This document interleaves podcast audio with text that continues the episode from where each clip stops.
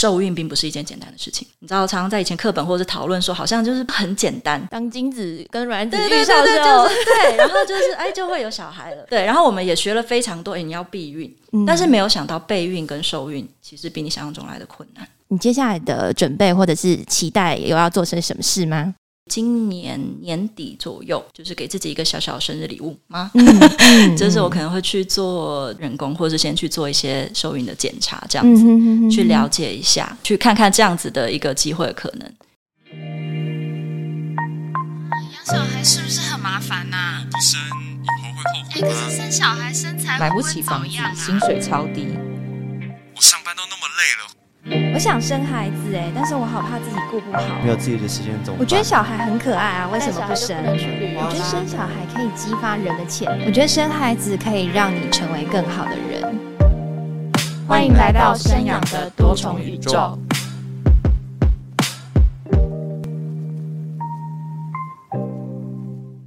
Hello，各位听众，大家好，我是儿福联盟的 Patty。不知道你是第一次来到耳萌 Podcast 频道，或者之前有听过我们其他系列节目，无论你是哪一种，欢迎收听英拉郎的期间限定节目《生养的多重宇宙》。这个节目会邀请对生育有不同想法的人，以开放的心态一起来讨论他们的选择或育儿的心得。那我们今天邀请到的来宾呢，都是已经结婚的女性，在步入婚姻后，她们有意要生孩子，但发现生儿育女怎么会有那么多令人烦恼的事？让我们欢迎苦主新颖和雅涵。大家好，我是新颖。大家好，我是雅涵。那另外一位呢，是我们长期以来关注台湾少子化议题的儿盟研发副主任佳玉。大家好，我是耳蒙研发的佳玉。好，那新颖跟雅涵呢，其实是我们就是研究少子化议题的焦点团体的成员嘛。那这个成员就是主要都是结了婚，呃，有想要生养的成员。那很好奇，就是两位是为什么会想要加入这个团体一起来讨论呢？我刚才听到“苦主”两个字，好像想想也其实也没那么苦啦。有时候会忽然冒出一个疑问，这样就是因为我我自己是比较晚婚，大概三十六岁才结婚，但是一直到结婚之后，甚至真的对我有那种。很强烈感觉的，其实是我弟弟。到去年，我的弟弟跟弟妹忽然告诉我说，他们怀孕了，我吓到。对，就是他们是去做人工受孕。哦，那弟弟也是晚婚吗？那他让你惊讶的是什么啊？我从来没有看过他抱过小孩，说实在，或者是 感觉上他也不是会喜欢小孩的人。哦、对，所以反而是他，然后还有我另外一个一样是比较晚婚的大学同学，你知道有比较之后，就会开始紧张。然后才意识到说哦，原来我已经快四十了。那个女年龄这件事情对女人是不太友善的，就是我们会有时间的压力，所以才开始觉得，哎，我可能也需要嗯像这样子的一些活动或者是一些对谈，去更多的了解。嗯，所以当初就是想要听各种不同的建议啊，或者是能够刺激自己想法，所以来到这个团体嘛，对不对？那雅涵呢？我是去年底的时候结婚的，然后原本其实我对于结婚跟生小孩没有太大的想法，也不是在我的人生规划里面。那是四五年前遇到我现在的老公，我才觉得，嗯，好像跟他一起有个家庭。好像是一个还蛮不错的选择，因为对于我而言，工作会占我的生活比较大的部分。对，所以那时候其实真的对婚姻没有太大的憧憬。那也可能是因为工作的关系，比较常看到一些家庭比较黑暗的地方，然后需要我们去帮忙。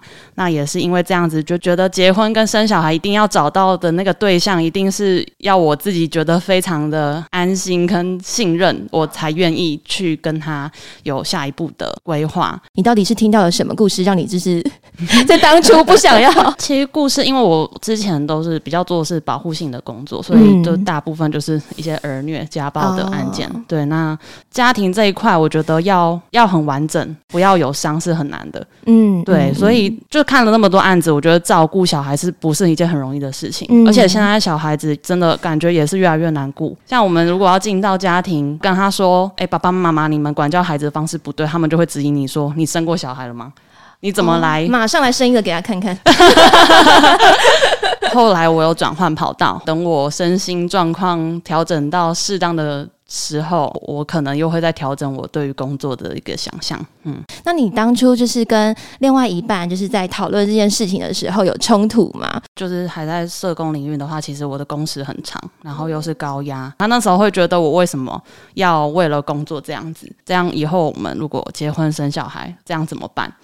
小朋友不是他一个人要顾的，哦，所以他也很有意愿要带孩子。对，他从我们还没，希望你跟跟你一起这样子。我那时候就有就有在思考说，对，好像这样子的状态，好像真的没有办法结婚跟生小孩。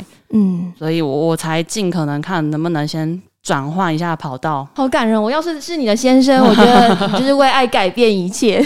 但是我觉得这样子的改变对他来说好，对我来说也很好，嗯、有自己的时间，嗯嗯嗯、而不是时间都在工作上面。这一年我就结婚，然后现在规划生小孩。那新颖呢？就是你的另一半对于生育的想法是跟你一样的吗？我觉得嘛，有一段时间可能在磨合，因为我先生小我六岁，嗯，对，所以等于说他结婚的时候大概三十出。姐弟恋会变成是我们可能已经先看到一些事情，嗯嗯，对，然后，但是一直到就是刚刚有提到是，其实反而是这几年开始意识到，包括年龄，然后包括诶身边的人好像已经小朋友也都大了，或者是已经有小朋友了，这样我已经是末端生，晚很晚了这样子。有一段时间他会觉得，诶怎么可能啊？不会啦，你还很还年轻啦，一定可以生啦，这样子。反正那时候越听越气。觉得你不懂我，对，那个男人可以一辈子，女人不是。对对对，然后一直到其实有跟他邀请说，那我们可不可以一起去做咨商？然后在咨商的过程，有稍微听到他对于家庭的一个想象，嗯，然后让我觉得，哎，好像有些安心。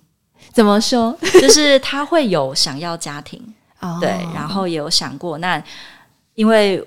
我虽然不是做社工，但是过去也是做幼教，然后跟家庭就是比较负面的，或者是包括生了孩子之后，可能就没有自己。对我而言，最怕的是这一块。嗯嗯。当知道其实成为一个母亲之后，需要放掉非常多，包括暂停工作，然后包括睡不饱。对，睡不饱，然后可能睡不饱，无法控制自己情绪。因为我看过太多太多的家庭是这样，然后另外一半不了解，但是在咨商过程，他其实有有意识到，或者是其实他有想过这些事情。假设真的有孩子之后，依他现在的一个小主管的角色，他其实工作是可以可以沟通的，是可以提早回家的。那像这些部分，我觉得。的确是有些安心，那但是也很现实的是，其实我在两年前，在一个不自觉的状况下面流小小流产，嗯哼，对对对，是一个好像就是我以为是月经迟了，嗯、然后忽然一个大量出血的状况，然后我我自己也不敢去验，然后那是一种很奇怪的心情，对，然后后来我去医生检查说，这个应该就是一个小流产的状况，那时候我刚好是在一个工作正忙的一个状况。嗯，然后那段时间其实我心情是有点复杂的，就是我到底要怎么去看待？然后我跟我先生谈，也谈不出个所以然，因为那是一个很像一个东西不见了，但是你没有办法描述。从医学的角度来看，这个小流产其实它就是一个自然代谢的一个过程，嗯，但是从一个生命的角度来看，它是曾经在你体内的东西，但是它又不是一个完整的形态，因为是非常早期的。嗯，对，所以那一段时间，其实我就有一点排拒发生关系，这也是为什么我后来去安排就是夫妻自商的其中一块哦，因为我觉得，哎，那个时候其实没有得到另外一半的一个支持，如果真的有小孩还得了这样子，嗯，对对对，所以其实到现在，我觉得可以理解。在生的部分，原来那么困难，因为后来经过自己这样子的小流产的经验之后，才发现受孕并不是一件简单的事情。你知道，常常在以前课本或者讨论说，好像就是很简单，当精子跟卵子遇上之后，对，然后就是哎就会有小孩了。对，然后我们也学了非常多，你要避孕，但是没有想到备孕跟受孕其实比你想象中来的困难。你接下来的准备或者是期待有要做成什么事吗？今年年底左右，就是给自己一个小小的生日礼物吗？就是我可能会去做人工，或者是先去做一些受孕的检查，这样子、嗯、去了解一下，去看看这样子的一个机会可能。对，但是其实心里还是有一点的复杂，因为你知道，就还还是有很多其他的不同的方式。我最近才听到什么有有朋友推荐说你可以去用滴精，然后我第一次听到这个词，这是什么？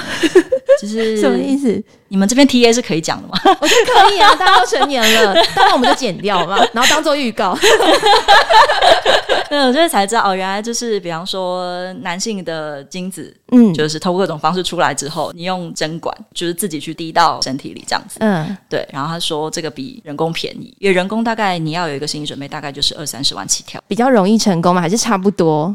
不知道，不知道哦。但是就是比较便宜，这是其中一种方式。哦、okay, 好，对。好但对我而言，你是有一个心理的人工这件事情是好的吗？就是它是一个外在的、外来的。当你过去都觉得一切顺其自然，嗯、然后忽然要接受这个时间点不行，嗯、我如果用人工，嗯、是这件事情让我花比较多时间在。思考跟去接受的。嗯，了解。我想问两位哦，那你没有想象过生了孩子之后，你们可能会遇到什么样的状况或者是问题？可能在孩子的照顾上面，在时间的安排上，可能没有办法那么的充裕，因为我跟我老公都有在工作，嗯，所以我们一定是要找托婴中心或保姆，或者是自己家长顾。那因为我觉得现在的尤其保姆资源比较少。就是很难没合到，然后托婴中心又很多媒体的一些新闻也会会 会是有点担心。我们还是先以就是双方父母可以带为主，就是现在目前规划这样。但是因为有时候爸妈也很忙，所以还是先会要找一些就是可能你可以临托的保姆或托育资源。对，目前照顾是这样。但是如果假如我之后我回去达成我的工作的成就或什么的。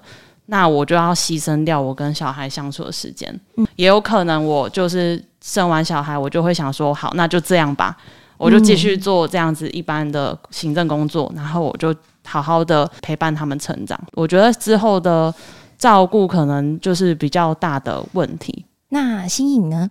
经济吧，刚刚提到一个一个，当然就是就是自我的这个时间，因为我看过太多的妈妈，就是呃上个厕所手上抱一个，然后。那个眼前蹲一个，天哪 上厕所都没有办法放松。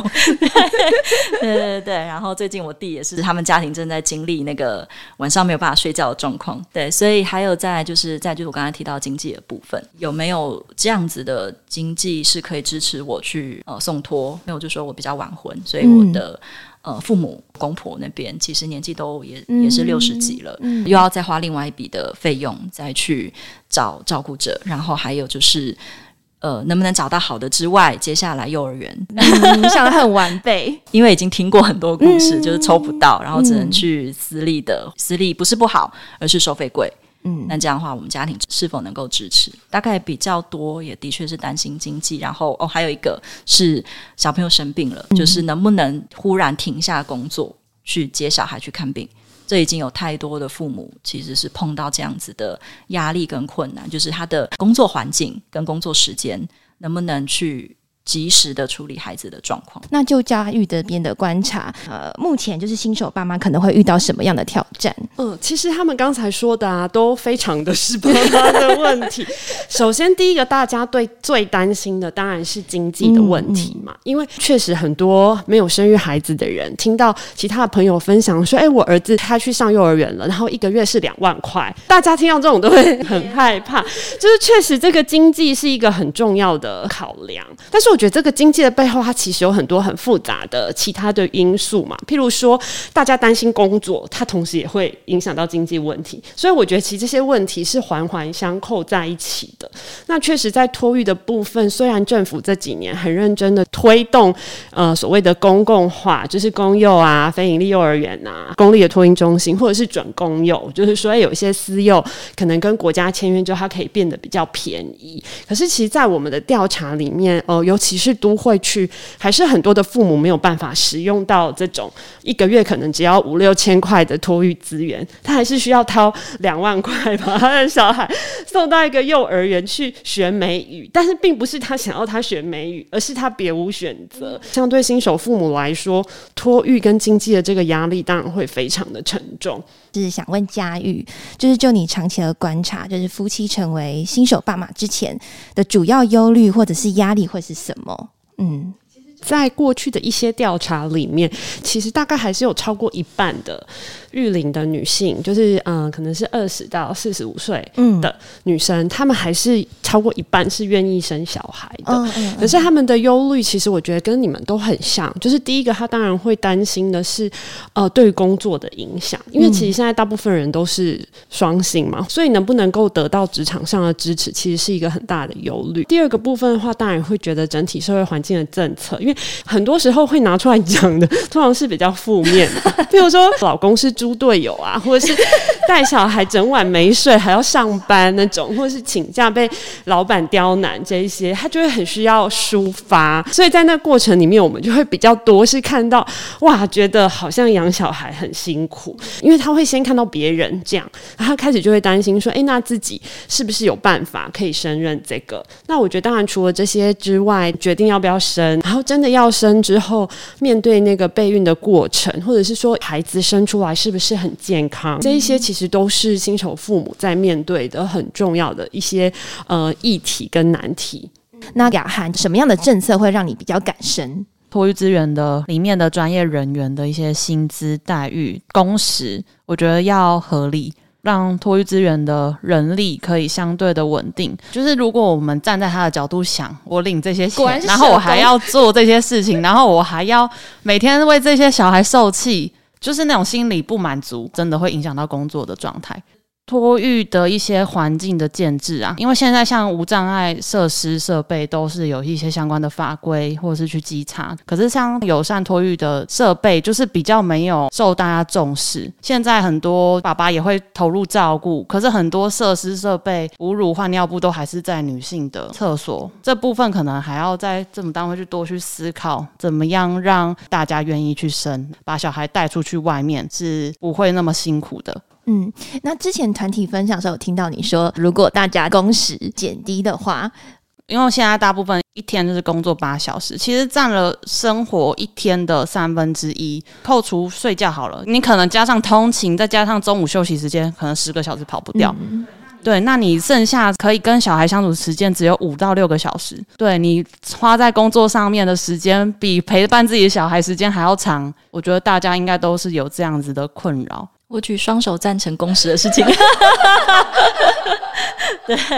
但是我记得好像国外也有一些调查跟研究，就是说缩短工时造成的影响。好像正面相对比较多，我身边有很多是他是幼教工作者，加上他是妈妈，他反而 在学校可以跟他的学生们好声好气，但所有的疲惫跟累积就是回来去骂自己的小孩，嗯、对，因为真的没有办法了，回到家这样子，然后就加上一天真的是八到十小时这样子，那那个真的身心俱疲，对，所以我也是觉得像工时上面。去做一个调整。那除了政策上面，我自己觉得还有就是在友善这个亲子环境。其实我觉得除了法令上面之外，教育跟倡议跟宣导的部分，因为说实在，虽然说现在有就是无障碍的这样相关的法令，但其实它的确设置了，比方说无障碍的斜坡，但是还是有很多地方是，比方说身心障碍的孩子或者身心障碍的家庭，他没有办法真正去满足到他们的需求的。所以我觉得还是必须要。达到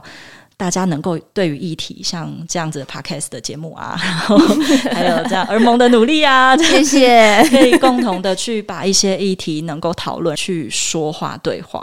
其中有一块，我觉得也肯定的是，现在呃，在于你要做人工受孕的话，你是可以申请的。嗯，对，它是有经费的补助的。就是提到流产这一个经验，其实很多人有流产，但是是不敢说的。嗯嗯，对，有些这样子的经验，有没有一些支持团体是可以互相资源的转介？嗯，这一块是可以有更多正向的讨论跟支持。我觉得会，我会很期待，除了钱之外。甚至是女性的职涯，应该说生涯规划这件事情，男性甚至是现在同性婚姻，可不可以共同的讨论？嗯，对。然后还有就是，刚刚回到，如果是女性议题上面，这件事情不是女生个人的事情，那我们可以做哪些部分？包括就像刚才提到，我自己的忧虑就是，是不是得放弃很多东西？嗯，那个放弃是你好不容易。跟这个社会去 fighting 下来的一个结果，包括我们的职位，包括我们的薪水，包括我们好不容易获得的一个成就，是不是一定要女性选择放弃比较多？嗯嗯，你可以跟我们聊聊，你当初是因为比较寄情于工作吗？所以才会比较晚婚吗？我自己啦，但我不知道别人。就是我想寄情于工作这件事情，应该也不是我们想要，我们都很想要放松。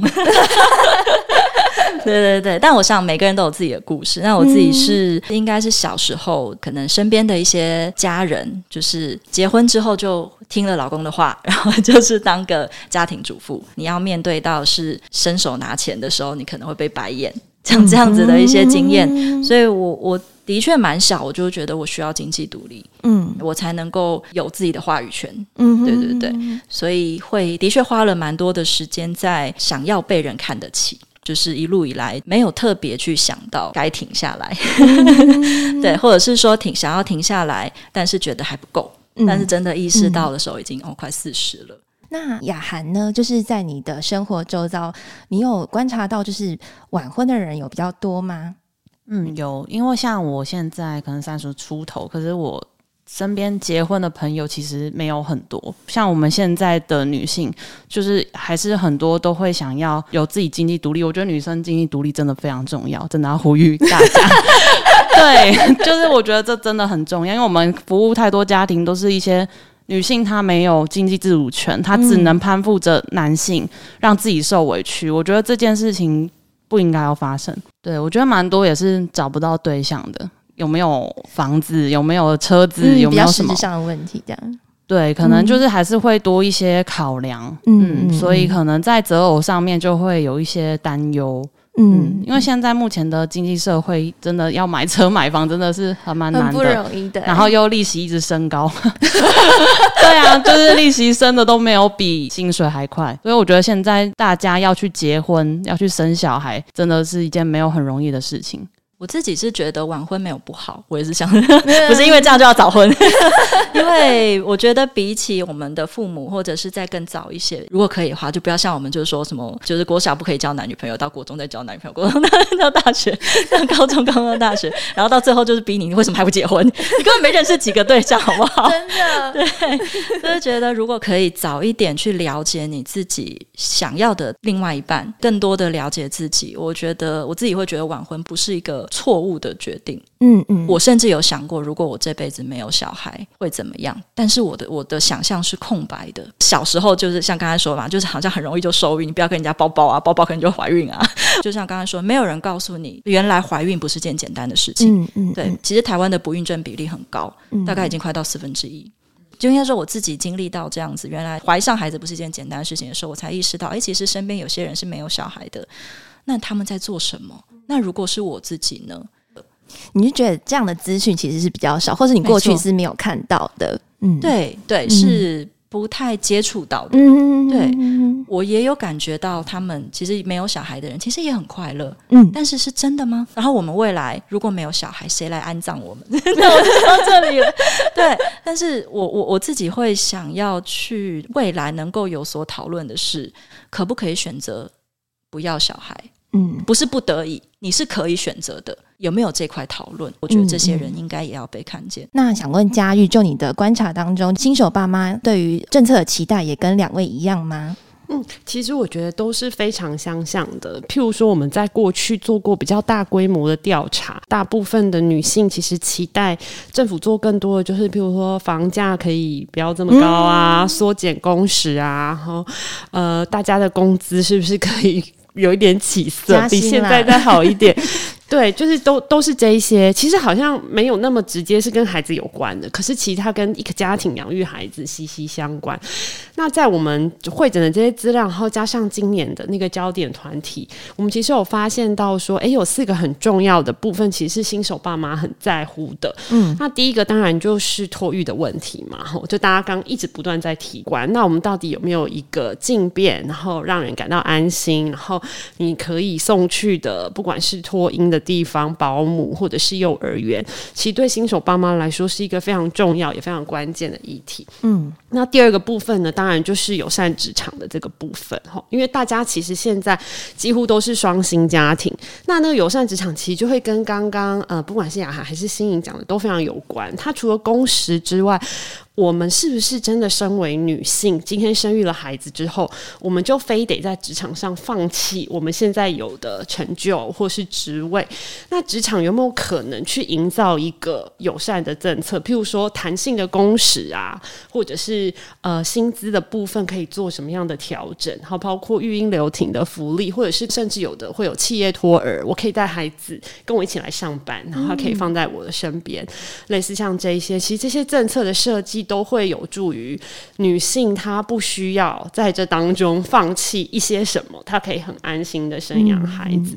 嗯、譬如说，像在北欧，嗯、如果你是请育婴留停的假的话，男生可以得到的薪资是比较多的。那他的目的就是希望更多的男性愿意投入，就是这个育儿的这个行列里面。嗯、那当然会对于女性保有她自己的职业是非常正向的帮助。所以我觉得这个职场上的设计也是很多新。我爸妈有看到有需要的，那第三个当然就是友善的育儿的环境嘛，吼、嗯，就是说，哎、欸，我们不管是硬体的部分，就是说，好像为什么男厕没有尿布台，换尿布就是妈妈的事呢？哈，为什么哺乳室总是男性禁止进入，爸爸也会需要喂牛奶啊？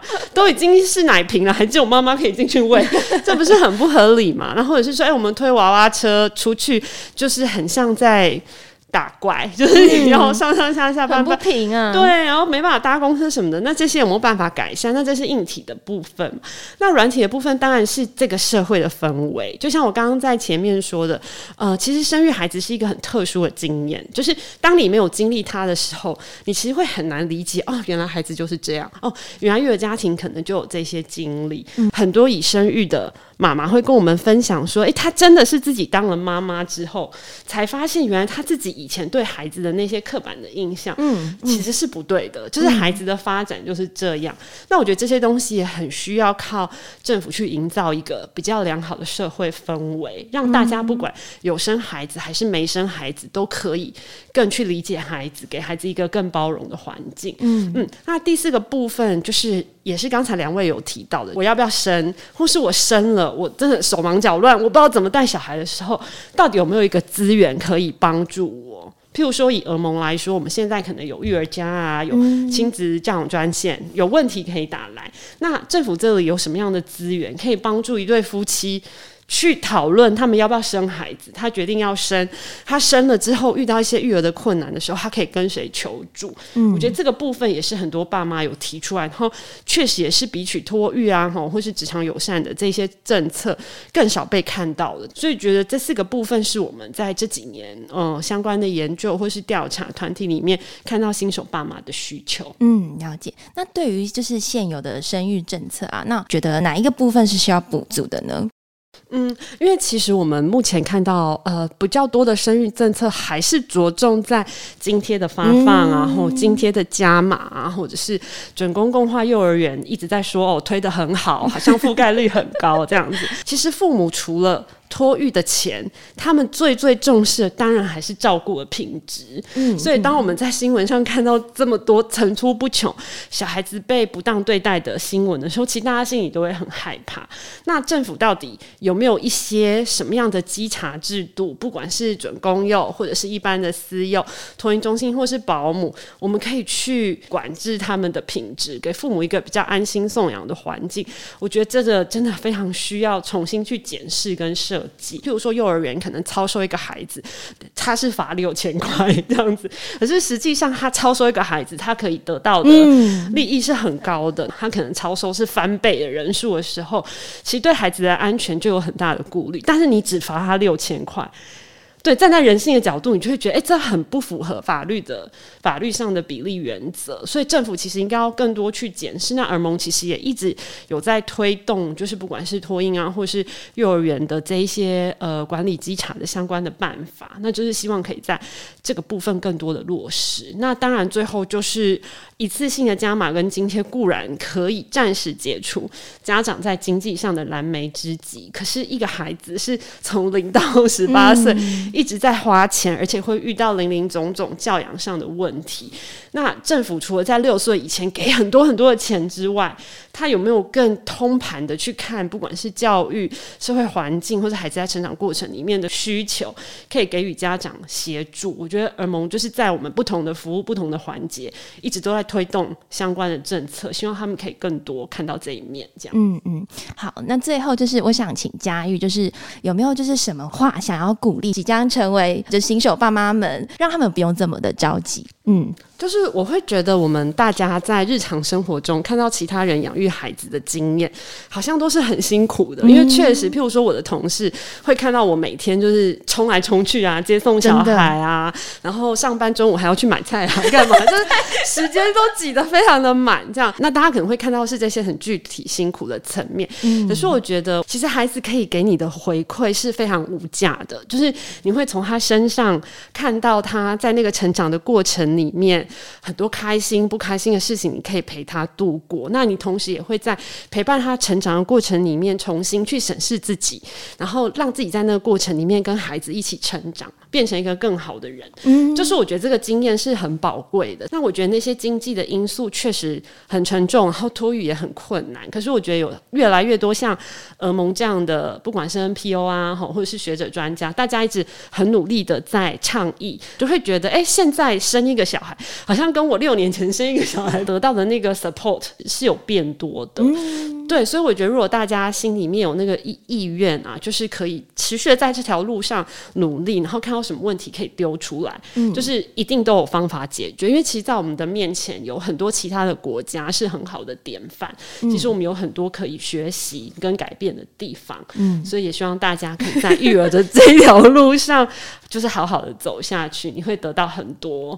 你没有预想到的收获，不要那么担心。对，谢谢佳玉的心灵支持，那也很谢谢今天两位来宾的分享。那大家喜欢这一集的内容吗？如果你对生养议题有兴趣，欢迎收听《生养的多重宇宙》的其他单元节目。那如果你想知道耳蒙其他议题、服务故事，欢迎订阅我们的琳娜郎。那我们这集就到这里告一段落，谢谢大家，谢谢，拜拜，拜拜。